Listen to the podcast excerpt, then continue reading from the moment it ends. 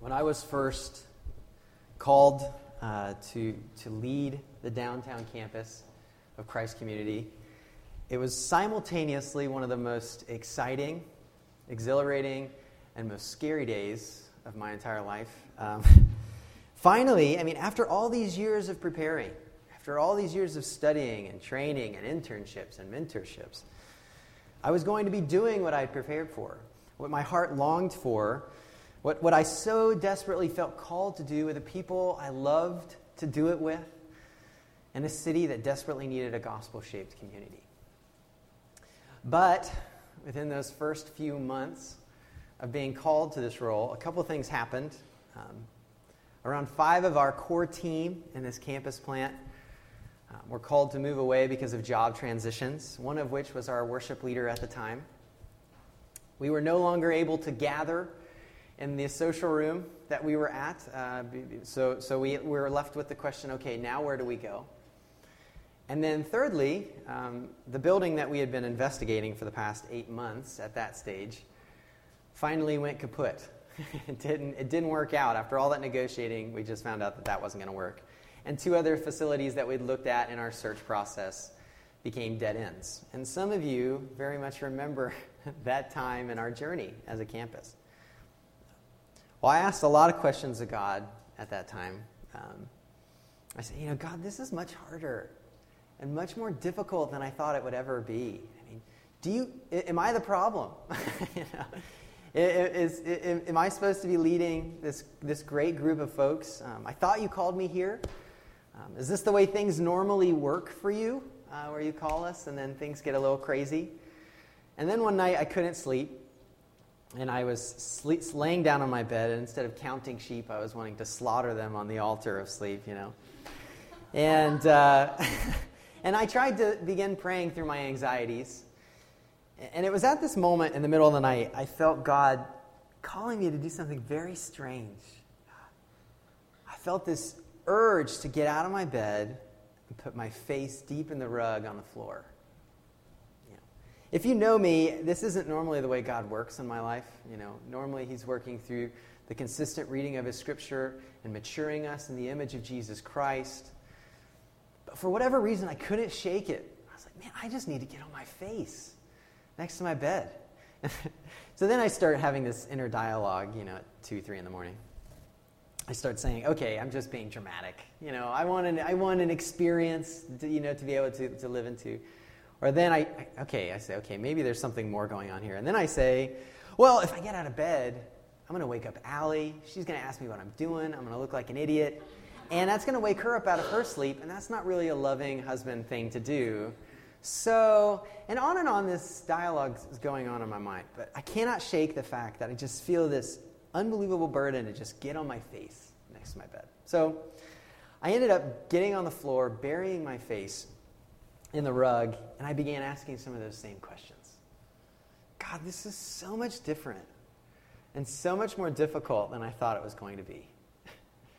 I thought, you know, I thought this was going to be a, as soon as you jumped into the to the scene and we were we got the ball rolling, things were going to take off and it was going to be smooth sailing. If you're in this and if you have me on my face right now, just let me know. And, and God doesn't always answer our pleas in that regard. Sometimes He works in multiple ways. But I said, Are you in this? I'm desperate. Am I the right guy to lead this campus? Do you want our church in downtown Kansas City?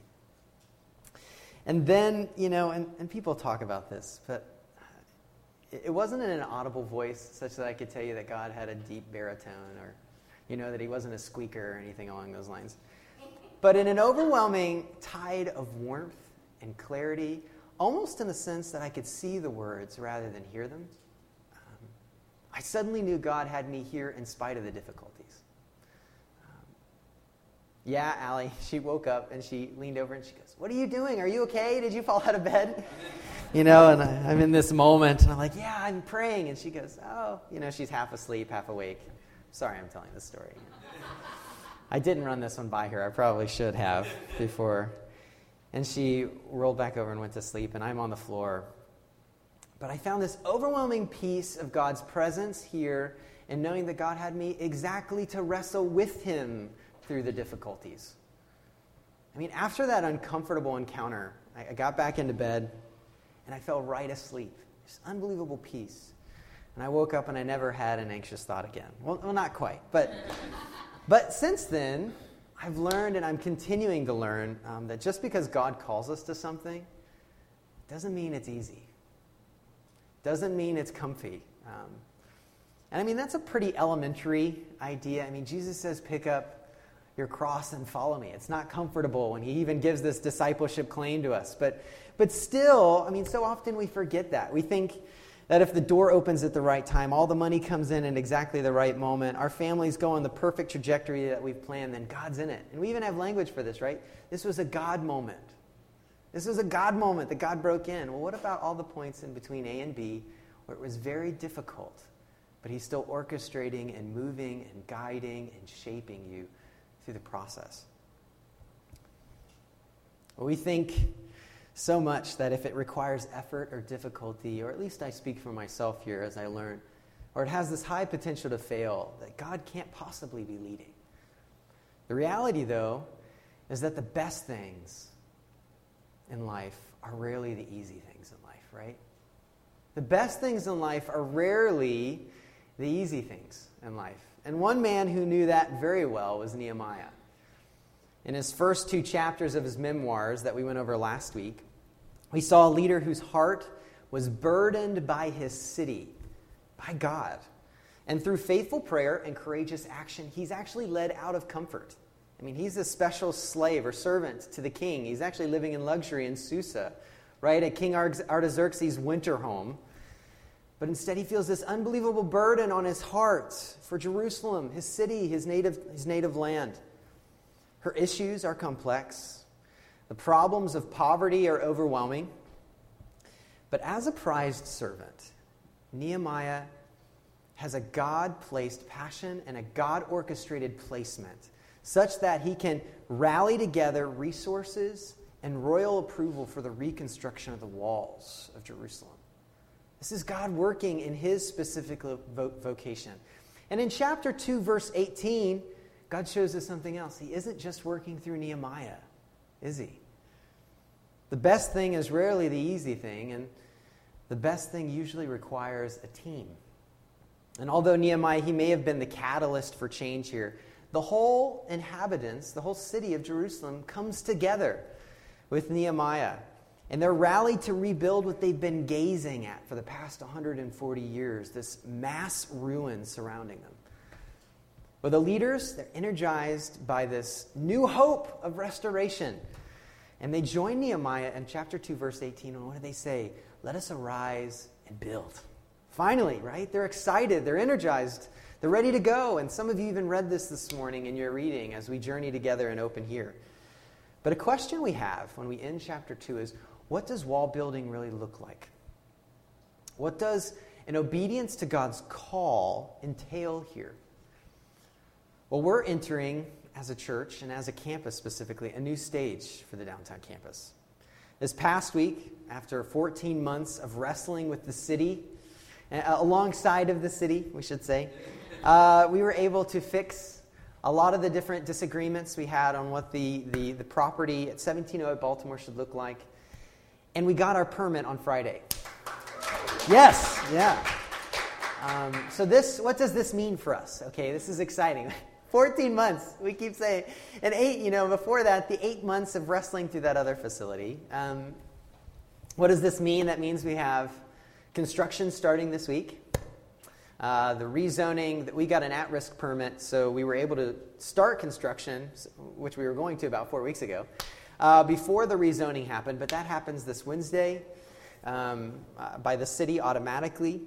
And this means after we begin construction, we have six to seven weeks before we're in our new space. And our wall building is going to be very multifaceted.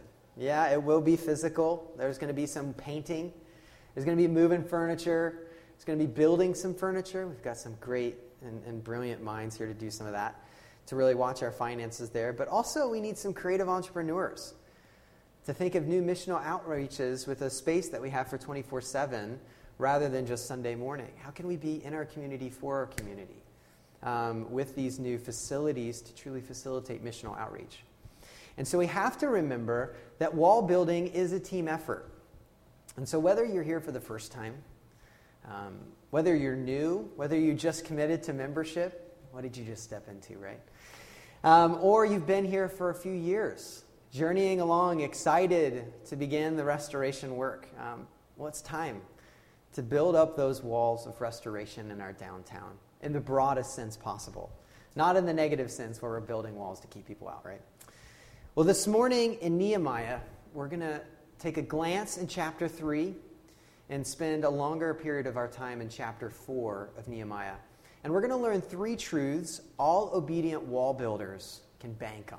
All right? That's, that's you and me as we enter into this new stage as a campus.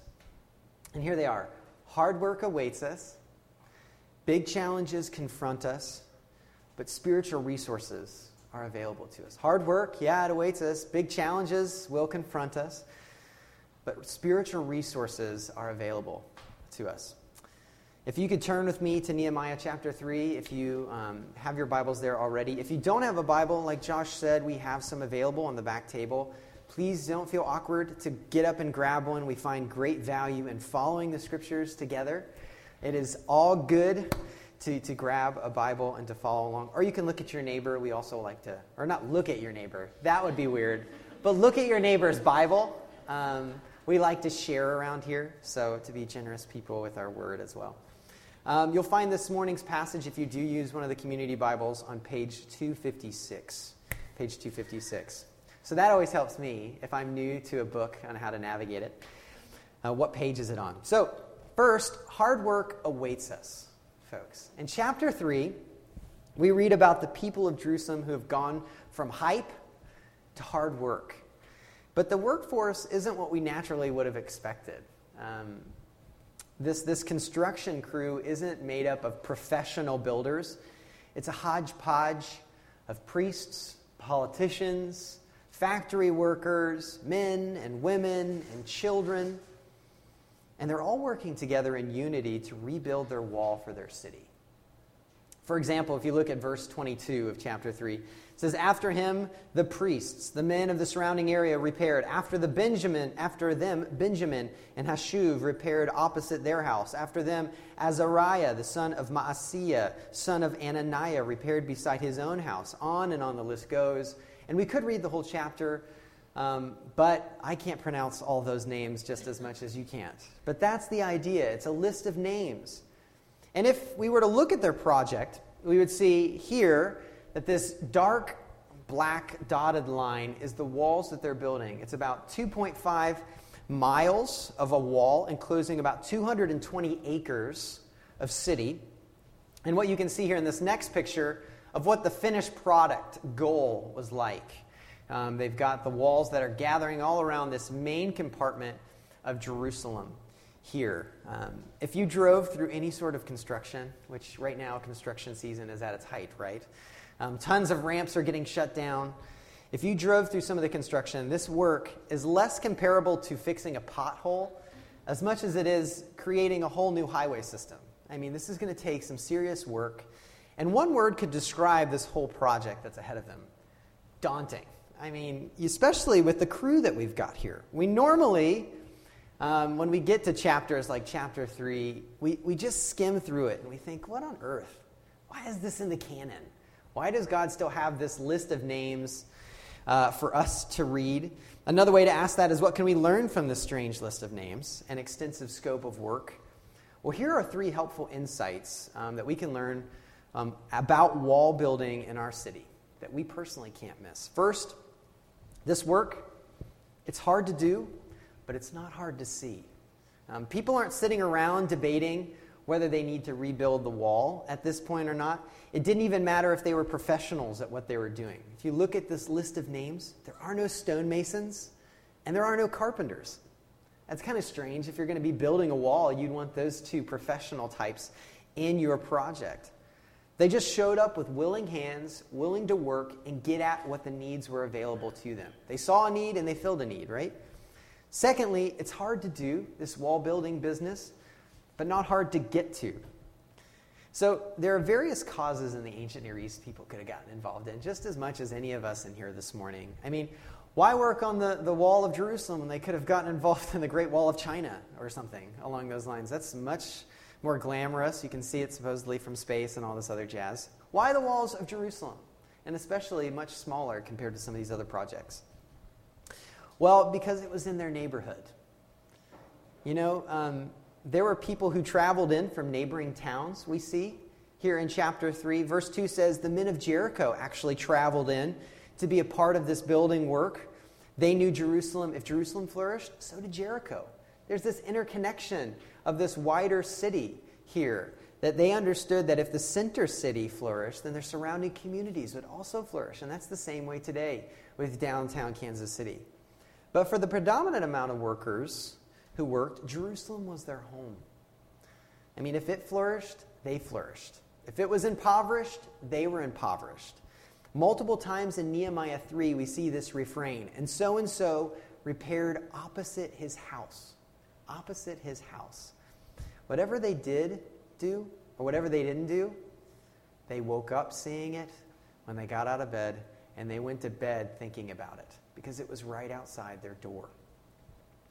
And, and, and, and, lastly, so we, we see this proximity piece. And lastly, it's hard to do, but it can't be done alone. It's hard to do, but it can't be done alone. Nehemiah, he never attempts to build the wall himself, but engaged all God's people to do it together.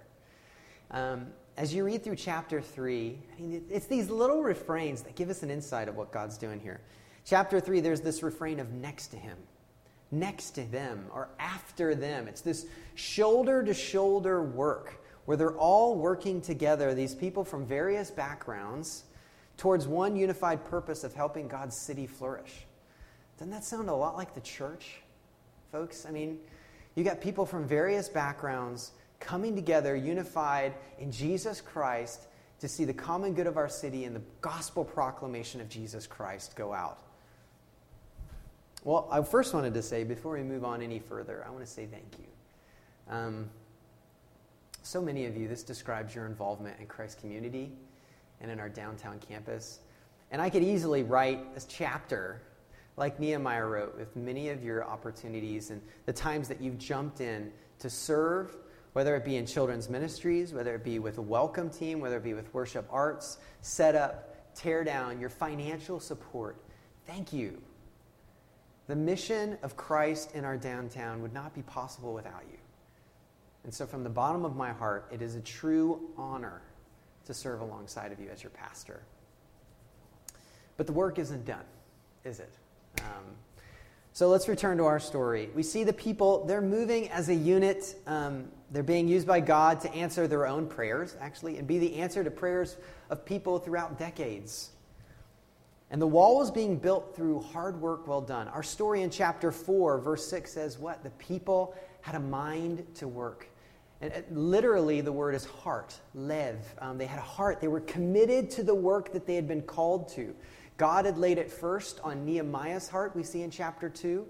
And then he goes and speaks with the leaders. The leaders get excited, and then all of the people now have caught this contagion and this excitement to be about their city's work for its flourishing. They're living life in the joy that comes with the work of restoration. But like we said earlier, the best things are rarely the easy things in life. And so we see point two big challenges confront us. You see, in chapter 4, we see that um, when they're about the work of restoration, they feel this great sense of pushback from a broken world with broken people and broken systems. It's all of these pieces coming together. And the two main challenges that we experience that are similar here come in the form of either external opposition or internal discouragement. Okay? Internal opposition, or external opposition and internal discouragement. Here we see the, the external opposition was obvious. It's Sanballat, it's Tobiah, the Arabs, and the Ashdodites are the names that are mentioned. And history tells us, if you look at this picture, history tells us Sanballat He's, he's the ruler of Samaria to the north. Then you have um, Tobiah, who's believed to hold a high office in the land of Ammon, which is just east of Jerusalem. You have the Arabs, who consisted of several countries to the east and the south of Jerusalem. And the Ashdodites were the major people group to the west. So they're completely surrounded by opposition. And it says here in our text that they aren't happy about what's going on. From the very beginning, this is not a good thing in their eyes. They all had major interests in the region on furthering their own power, building their own kingdoms. And a secure Jerusalem was a threat. So look at chapter 4, verse 1 with me again, after Josh excellently read it for us. Now, when Sanballat heard that we were building the wall, he was angry and greatly enraged, and he jeered at the Jews. And he said in the presence of his brothers and the army of Samaria, What are these feeble Jews doing?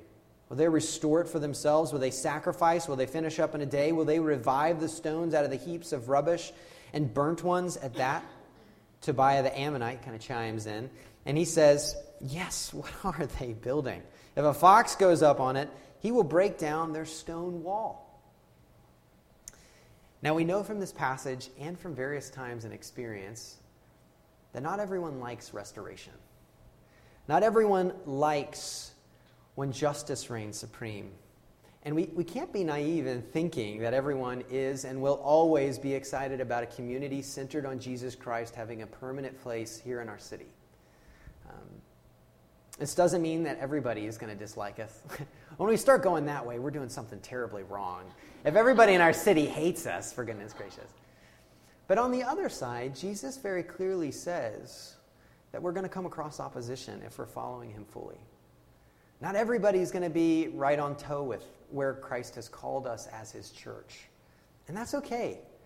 But we have to ask the reason why. How are we wrestling through this? How are we understanding this? And two main reasons. One, because there's always someone benefiting from injustice. There's always someone who is gaining profit out of the abuse of the vulnerable in our city. And as a church, as a beacon of justice and righteousness, as God has called us, and we upset status quo at times as we work with our hands to be about the work of the vulnerable and caring for those who are poor and needy in our city and broken. We will experience pushback from those who are oppressing those people groups. Secondly, there's always ambitious and great leaders in our city who have great dreams for our city that don't align with God's design for flourishing in our city. And so there are going to be times where we're not going to agree about what flourishing looks like in our city. So, those are two of the main reasons. Um, and in our story, Sanballat and Tobiah, which some have compared to the old guys on the Muppets, um, Statler and Waldorf, you know, they just poke fun at everyone. They're always complaining, they're always whining, and they're never satisfied with, uh, with anything that's going on. Well, they enjoyed influence over the inhabitants of Jerusalem. And so they sought to destroy their morale by mocking who they were. They called them feeble, little tiny people, weak, and they also mock what they're doing by using this analogy that a light footed step of a fox can knock over these silly structures of a wall that's supposed to protect them in times of war and famine. But as the work of the restoration continues, the wall gets built halfway up and it starts scaring these guys spitless. In verse 8 of chapter 4, they all plotted together to come and fight against Jerusalem and to cause confusion in it. Not everyone's going to like the church being here in a more public space, also because um, of the Bible's stance on justice, yes, but the affirmation of the exclusivity of salvation coming through Jesus Christ. Um, and there will be power blocs there will even be a goal misalignment um, where we're not going to be able to team together with our city on certain issues. Um, but that's okay. You know, one of my favorite preachers is Charles Spurgeon. You know, he was this Spitfire, crazy guy. Um, and uh, he, he said, God had one son without sin, but not a single child without trial. And, and it's going to happen folks. We have to have good understanding about who Christ has called us to be. And it's not going to happen all the time. It's not like we're living in the middle of a war zone, always experiencing bombs right next to our, our walls. But still, it's going to come sometimes. And so it shouldn't shock us. We should be prepared to respond in grace and in mercy and in truth. Because um, in naivete, we won't be prepared on how to respond to those situations. And how does Nehemiah respond to this jeering? This is, oh man, this sometimes just chafes against our cultural sensibilities here. In a 21st century Western world minds, mindset, um, he keeps working first while bringing it before God, and we could say, okay, this is, this is good. He's, he's ignoring it. This is where we get. We can agree with that. That makes sense to us. But he doesn't ignore it. He's angry because these two men have mocked humanity. These people made in the image of God, the people of God, therefore mocking the God who they've been made in the image of. This word despised, we are despised, is the word Nehemiah uses, is a word of contempt, of utter disregard for the humanity that these particular people are made in the image of God. And Nehemiah is angry, and that's okay. I mean, Jesus gets angry, but he doesn't sin in his life here on earth. Paul even says later in his letters, Be angry, but do not sin. But how do we do that? And Nehemiah's prayer gives us a window in how to do that. We should be angry at injustice. We should be angry when, when, when, when people are abusing others with words or with actions. When Nehemiah is fully human in expressing his emotion of anger, but he does it in a faithful response. He trusts God to respond. Um, and for two reasons because the God that he prays to is more gracious than he can ever be in those situations, and our desire of revenge will go too far. And our desire to retaliate, we will go too far. And quite frankly, God is more just than Nehemiah as well. So if our cultural sensibilities will not allow us to go to a certain level, God will handle what is appropriate for those who have pushed against his causes. He leaves it in God's hands. He's angry, but he prays to God to take care of it. When it comes to the mocking and the jeering, he doesn't respond in angry words. He doesn't write an angry blog, you know, about Sanballat and Tobiah, bashing them across Facebook. Um, instead, he prays to God in the private place. Um, but even as we look at these external opposition that will come, our greatest challenges, they don't come from the outside. Our greatest challenge comes when we hit the wall of discouragement, right? Internally, we see here that the Israelites, they begin listening to their critics and they get overwhelmed in their work. Look at verse 10. In Judah it was said, The strength of those who bear the burdens is failing. There's too much rubble. By ourselves, we will not be able to rebuild the wall. And their enemies are saying, They will not know or see till we come among them and kill them and stop the work. And at the same time, the Jews who lived near them, so their brothers, their sisters, their cousins, their family, their friends, they came from all directions and said to us ten times, which is a way of saying over and over and over and over and over. They came and pleaded, saying, You must return to us. Just quit. Stop it. This isn't safe. It's not going to work. We've all had those moments, right? where the passion initially that we had and the excitement kind of wears off. And we begin to second guess why we've jumped into what we've been called to. Um, we experience emotional fatigue, or we even begin to have a, a growing fear of failure. And at that moment, we usually throw up two complaints that we see here. One, the work is too big, and secondly, we're just too small. One, the work is too big, and secondly, we're just too small. When we say the work is too big, uh, it's many times because we didn't set appropriate expectations. Um, we thought that it would be done quicker. Uh, we thought we would at least be farther sooner. And, and, and if nothing else, we thought we would at least be at this particular point in our plan when we're really here. We do this in all areas of our lives, whether it's your family, whether it's your work, whether it's here in our faith community. And nothing can kill energy in the work of restoration quite like delusional expectations. Um, you know, expectations, they can become our idols just as much as anything else. And, and you can tell this when your plan doesn't go according to plan and you throw a temper tantrum, you get angry, or you just want to quit. Because it's at that point you're more committed to your plan than you are God's purposes. Um, you're more committed to your expectations than you're what, to what God has called you to. Now, don't hear me bagging on having a good plan or having strategy. That's important for any organizational health and movement. Um, but God is looking for people who would trust His guidance, not just our plans. that fit our expectations. So when we move forward these next few weeks, we may very well hit some more hiccups. I don't think so. I think foreseeable future, it seems like we're in, you know? Um, there have been times where we come out of the forest and we think we've made it to the prairie to come and see another forest. Um, but when we move into our new space this, this summer, I want us to guard our expectations at the work that God's called us to. Guard your expectations. Is the building a catalyst for missional impact? Yeah, I sure think so. I think it's going to be a great avenue for us to reach out faithfully to our community. And some of us think, um, and sometimes I wrestle through this, that this is our golden ticket that we're going to explode or whatever. Um, well, maybe, but maybe not. We may continue in the faithful growth and the joy of our community that we are experiencing now. And that's a good thing.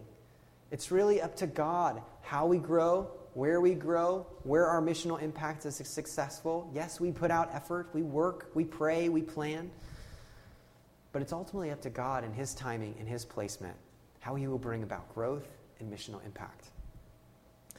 You know, really, the work of our city has just begun, and um, there's much more to our wall building than just establishing public presence, which that facility will do. You see, public presence has to move to faithful presence. But that can only happen by faithful service over years of being present. Um, so we, we, we need to not only have the courage to begin, to paint walls, to get excited, to open doors, but to have the courage to continue the work, the creative energy to then think new avenues of impact in our city, to be persistent in the face of further opposition in these changing timelines that may still await us in the midst of our excitement. Now, there are going to also come times and days in our lives um, where we're going to just feel like we're too small. Okay? God's called you to do something in your vocation, um, He's called you to do something in your family. But you feel too small for the task before you. And maybe that's the way you feel this morning. Um, and maybe that's the way some of us feel when we talk about our faith community as we seek to impact this city. The hard part about this complaint is that it's true, no matter what it is, um, and no matter what we're talking about. We are too small. If it's just us, you know, the old saying goes, we don't have a snowball's chance in hell of actually bringing change in our city if it's just you and me here this morning bringing about missional impact. And if there's any consistent refrain in our chapter, chapter 4 this morning, it's this that in the midst of these challenges, supernatural resources are available to us in building this wall as a team. Okay? So, first, what is that first supernatural resource? First is that God will do his part. God's a part of our team. Look at verse 14. In the face of opposition and discouragement, Nehemiah calls out to the people and he says, And I looked and arose and said to the nobles and to the officials and to the rest of the people, Do not be afraid of them. Remember, remember the Lord who is great and awesome. And fight for your brothers, your sons, your daughters, your wives, and your homes. When our enemies heard that it was known to us and that God had frustrated their plan, we all returned to the, wor- to the wall, each to his work. And look to this last part in verse 20, where he says, Our God will fight for us. You see, the reason people continue in the work of restoration, the reason that we can continue in the work of the restoration is not because ever we will be so big to actually accomplish it on our own. It's because, and it's not because because we think we're powerful enough, creative enough. I mean, remember, these, they don't even have professional builders at this point. They're nobodies. But they, they know and they, they feel that the fact that they're doing God's work with God and the work of the restoration of the city, and God Himself is by their side. We even sang it this morning. I know who goes before me, I know who stands behind. The God of angel armies is always by my side. The one who reigns forever, He is a friend of mine. The God of our angel armies is always by my side. In the same sense, in chapter 3, where we see this refrain of next to Him, next to them, after them, you could see God saying, I'm next to him. I'm next to them. I'm after them. I'm before them. I'm around them. I'm working through them. Building up the city that he loves. And yeah, we read the work slows a little in order to carry weapons of self defense. but they never stop working. They keep their nose to the task that they've been called to. God will fight for them and through them. Our God, who is great and awesome, will frustrate the plans of those who oppose his justice and his love in his timing and in his way. But we have to keep working. It requires also our faithfulness. And the people of God throughout history, I mean, this has always been seen as one of the most important realities when we're on mission, right? If God is for us, who can be against us? We look throughout the stories of Scripture and they exemplify this truth. We look at throughout the words of the prophets and they're proclaiming this truth. Look throughout the songs of Scripture and it's giving us words to our heart's passion. I mean, look in the songbook of Scripture, Psalm, which is one of my favorites, Psalm 121. It gives us poetically words for the discouraged heart and singing in fear and in moments of discouragement. The psalmist writes, I lift up my, hill, my eyes to the hills. From where does my help come? My help comes from the Lord who made heaven and earth. He will not let your foot be moved. He who keeps you will not slumber. Before, behold, he who keeps Israel will neither slumber nor sleep. The Lord is your keeper. The Lord is your shade on your right hand. The sun shall not strike you by day, nor the moon by night. The Lord will keep you from all evil. He will keep your life. The Lord will keep your going out and your coming in from this time forth and forevermore. How can we be sure that God's going to come in the hills? How can we be sure and find confidence that He will do His part? Because this side of Christ, He's already come to the epic hill. He's already rescued humanity in the most epic of singing and the most epic of exclamations on his last breath upon the cross, where he screams, It is finished that we might re enter our walk with an almighty God. The one who came from the heaven he made to the earth he made for the people he made, that they might be whole again. And how can we be certain that he will do his part? Because he gave his all that we might be whole. When all the world, and we think of Kansas City, when all the world looks like a prairie filled with certain condemned warehouses, through the work of Christ, he's come to resurrect empty buildings. He's come to repurpose his people and bring new life through the work of Christ. So God will do his part. The bigger question that we all have to ask ourselves this morning is will we do our part? Will we do our part? In Christ's community, we, we have this refrain when it comes to the gospel, it is opposed to earning. We cannot earn God's love, He lavishes it upon us through the work of Jesus Christ. But it isn't opposed to effort. We walk, as Ephesians chapter 2 says, in the good works that have been laid out before us to do. So, will we walk away because the work is hard? Or will we have the courage to continue in what God is doing? When things get tough, when it requires a little more time in our schedules for a season. I mean, God has always been about working through his people to mediate pockets of restoration until that final day he makes all things right once again. And at Christ Community, we believe we are designed to give away ourselves for our neighborhoods, our city, and our world. It's one of our key values to who we are as a community as Scripture guides us in our walk with Christ. This may look different for you and your family, um, but, but we all still have to get our hands dirty. We got to pick up a brick and build, right? Each of us. So, will you first build the wall where you are? And, and where has God placed you along the wall to keep going? And so I wanted to ask us a few questions just to think about. Okay? Well, good morning. That's okay. um, first, some of you may be in the season of your life where your family requires more time to disciple your children and also to care for your spouse, whatever stage of life you're in. And so, are you building up our city in your home? this, this smallest microcosm of our city? Are you intentionally setting aside time as a family to focus on Jesus? Here at Christ Community, we see children's ministries as a come alongside help in caring for children. We see parents as the primary pathway of discipleship for our kiddos. So, are you actively seeking the good of our city in your homes? For some of you who are called to be single, and there's a lot in our city that are at that stage, in their life now and may be in that stage as God has called them for permanence while on this earth. Are you building up our city by using your wider availability and resources for God and His purposes rather than greater extension of self indulgence? Thirdly, how has God wired you and placed you in a particular vocation? Um, are you building up our city in your job, the resourcing centers of our city, right? How is your do- job more than a job, but a calling, a place where you contribute to God's work in your work? And then also, how are you serving your neighbors and your community rather than just living in your neighborhood? So, are you, are you building up our city in your block and in your building? Those dynamic intersections where conversations happen in our city. Do you reach out to your neighbors or do you just stay inside? How are you building the wall in your life?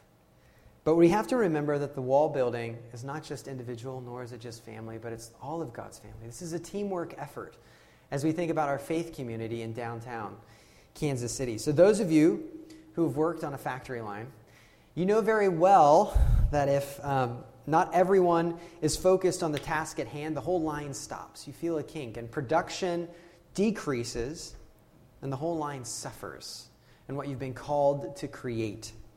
So, Nehemiah, he doesn't go out alone, but he reaches out to these others. And, and we have the unique opportunity in our city as a, as a church intersected, well, actually, as a city, which is interconnected by all of these different highways, to be four campuses across the Kansas City metro and to be able to, to unite to specifically impact our downtown. And we, we want to call each of us this morning to three ways that we can do that as a faith community, not just as individuals, not just as families, not just as in your neighborhoods, but here in our downtown. First, we long to be about wall building as a team by praying together, right? We see throughout the book of Nehemiah that Nehemiah is just throwing up prayers incessantly, and he's calling the people to be praying together incessantly. He responds to opposition, and he encourages God's people in discouragement to be praying so, will you be joining us and be praying for your city while also praying for your church? This doesn't mean anything less, but definitely more than when we gather together on Sunday mornings to be praying for one another. But throughout the week, how are you praying for your church and your city?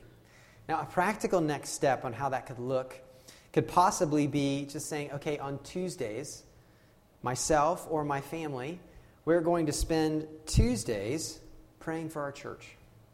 We're going to pray for her leadership across the campuses. We're going to pray for her dynamic missional impact in the city and how we be, can be calling new, uh, new believers to a greater depth in their walk with Jesus or unbelievers to come and to proclaim Jesus Christ as their Lord. How are you praying for your church? To be involved in, in work with Kansas City Rescue Mission or with our educational systems in our downtown. To have positive and influential partnerships that are intersecting the various avenues of our city. So, first, join us by praying together. Secondly, will you build the wall with us by working together? Now, there are work days ahead that'll probably come more towards the end of May, so be looking at your email boxes. Um, and we're going to be painting, like I said, moving furniture, building some furniture.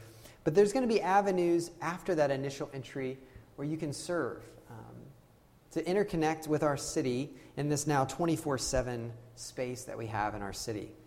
Will you be willing to volunteer where there's a need? Even if it's just for a season.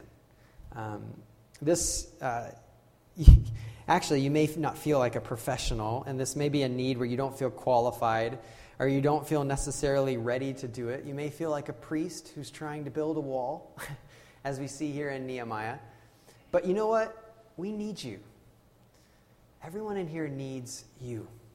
We need your beautiful face, your smiling face, your beautiful voice, or your not so beautiful voice. Um, we need your helping hands. We need you to join together with those who are sitting beside you to work, to serve our city, your church, and for the glory of God in Christ.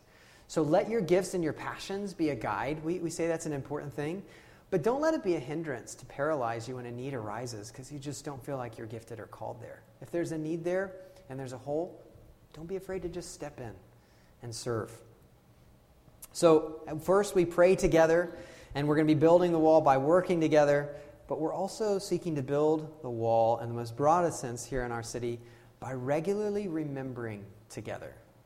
Nehemiah calls the whole community. This is key to surviving a wall building. There are plenty of things in our life that, that compete for our attention. There are plenty of things throughout our week that call for our time and our influence. But there are even things on Sunday mornings where we want to sleep in or we want to work on a project that's due on Monday because our schedules didn't allow. I would encourage you to fight for this, this Sunday morning gathering. Make that a critical part in your schedule. Um, as Hebrews 10, verse 25 says, Let us not neglect to meet together, as is the habit of some, but encouraging one another, and all the more as you see the day drawing near, the ultimate day of restoration and judgment, as Christ promised he will return. So may you be present. We need you to be here to cultivate a culture of encouragement for each other, taking at least this very minimum of Sunday morning gathering. We have other avenues to be having opportunities for relationship and accountability. But take this time this week um, and, and throughout the weeks to empower one another for worship throughout the week, where God has called you missionally. Now, as we seek to be a caring community in our downtown, uh, we need all hands on deck to be this welcome place for new folks as they're coming in to, to, to explore Christ or to rediscover their relationship with God and what it looks like to live in community. And, and when I say this, you know, so many times people say, oh, okay, this is the pastor harking on coming to church. Um, not necessarily. That's, that's not what I'm trying to say, because you are the church whether we're gathered or scattered, scattered right? It's not a just, this isn't the only time the church is the church. We're called on mission throughout the week to be worshiping Him through our vocations and callings.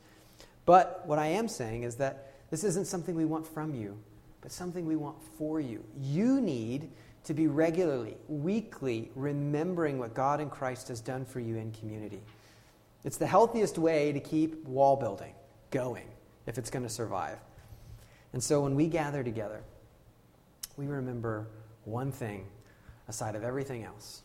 We remember that God and Jesus came to earth in the midst of rubble to fight the fight of salvation on our behalf, to make a way of restoration through his broken body and his shed blood with God Almighty. Then, when he rose again on the third day, he sent out his Spirit to empower and build up his church as a dynamic community of restoration and gospel proclamation. It's this gospel we remember in a tangible way each week in the Lord's table. You see, in this act, we take broken bread and we engage together in community. In common broken bread, we remember Jesus' broken body, broken for you, for us. Through common poured juice, we remember Jesus' shed blood on our behalf for the forgiveness of sins. For the Lord Jesus, on the night when he was betrayed, he took bread, and when he had given thanks, he broke it and said, This is my body, which is broken for you. Do this in remembrance of me. In the same way, he also took the cup after supper, saying, This cup is the new covenant in my blood. Do this as often as you drink it in remembrance of me. For as often as you eat this bread and drink the cup, you proclaim the Lord's death until he comes. I'd like to take a moment of silence to pray together, to think upon where God's placed you along the wall, where He's placed you in this wall building process as a team here in Christ Community downtown, as your local church, the expression of the universal church across the globe, and where He's called you and how He's called you through Christ to be that agent of restoration. Let's just take a moment together of silence.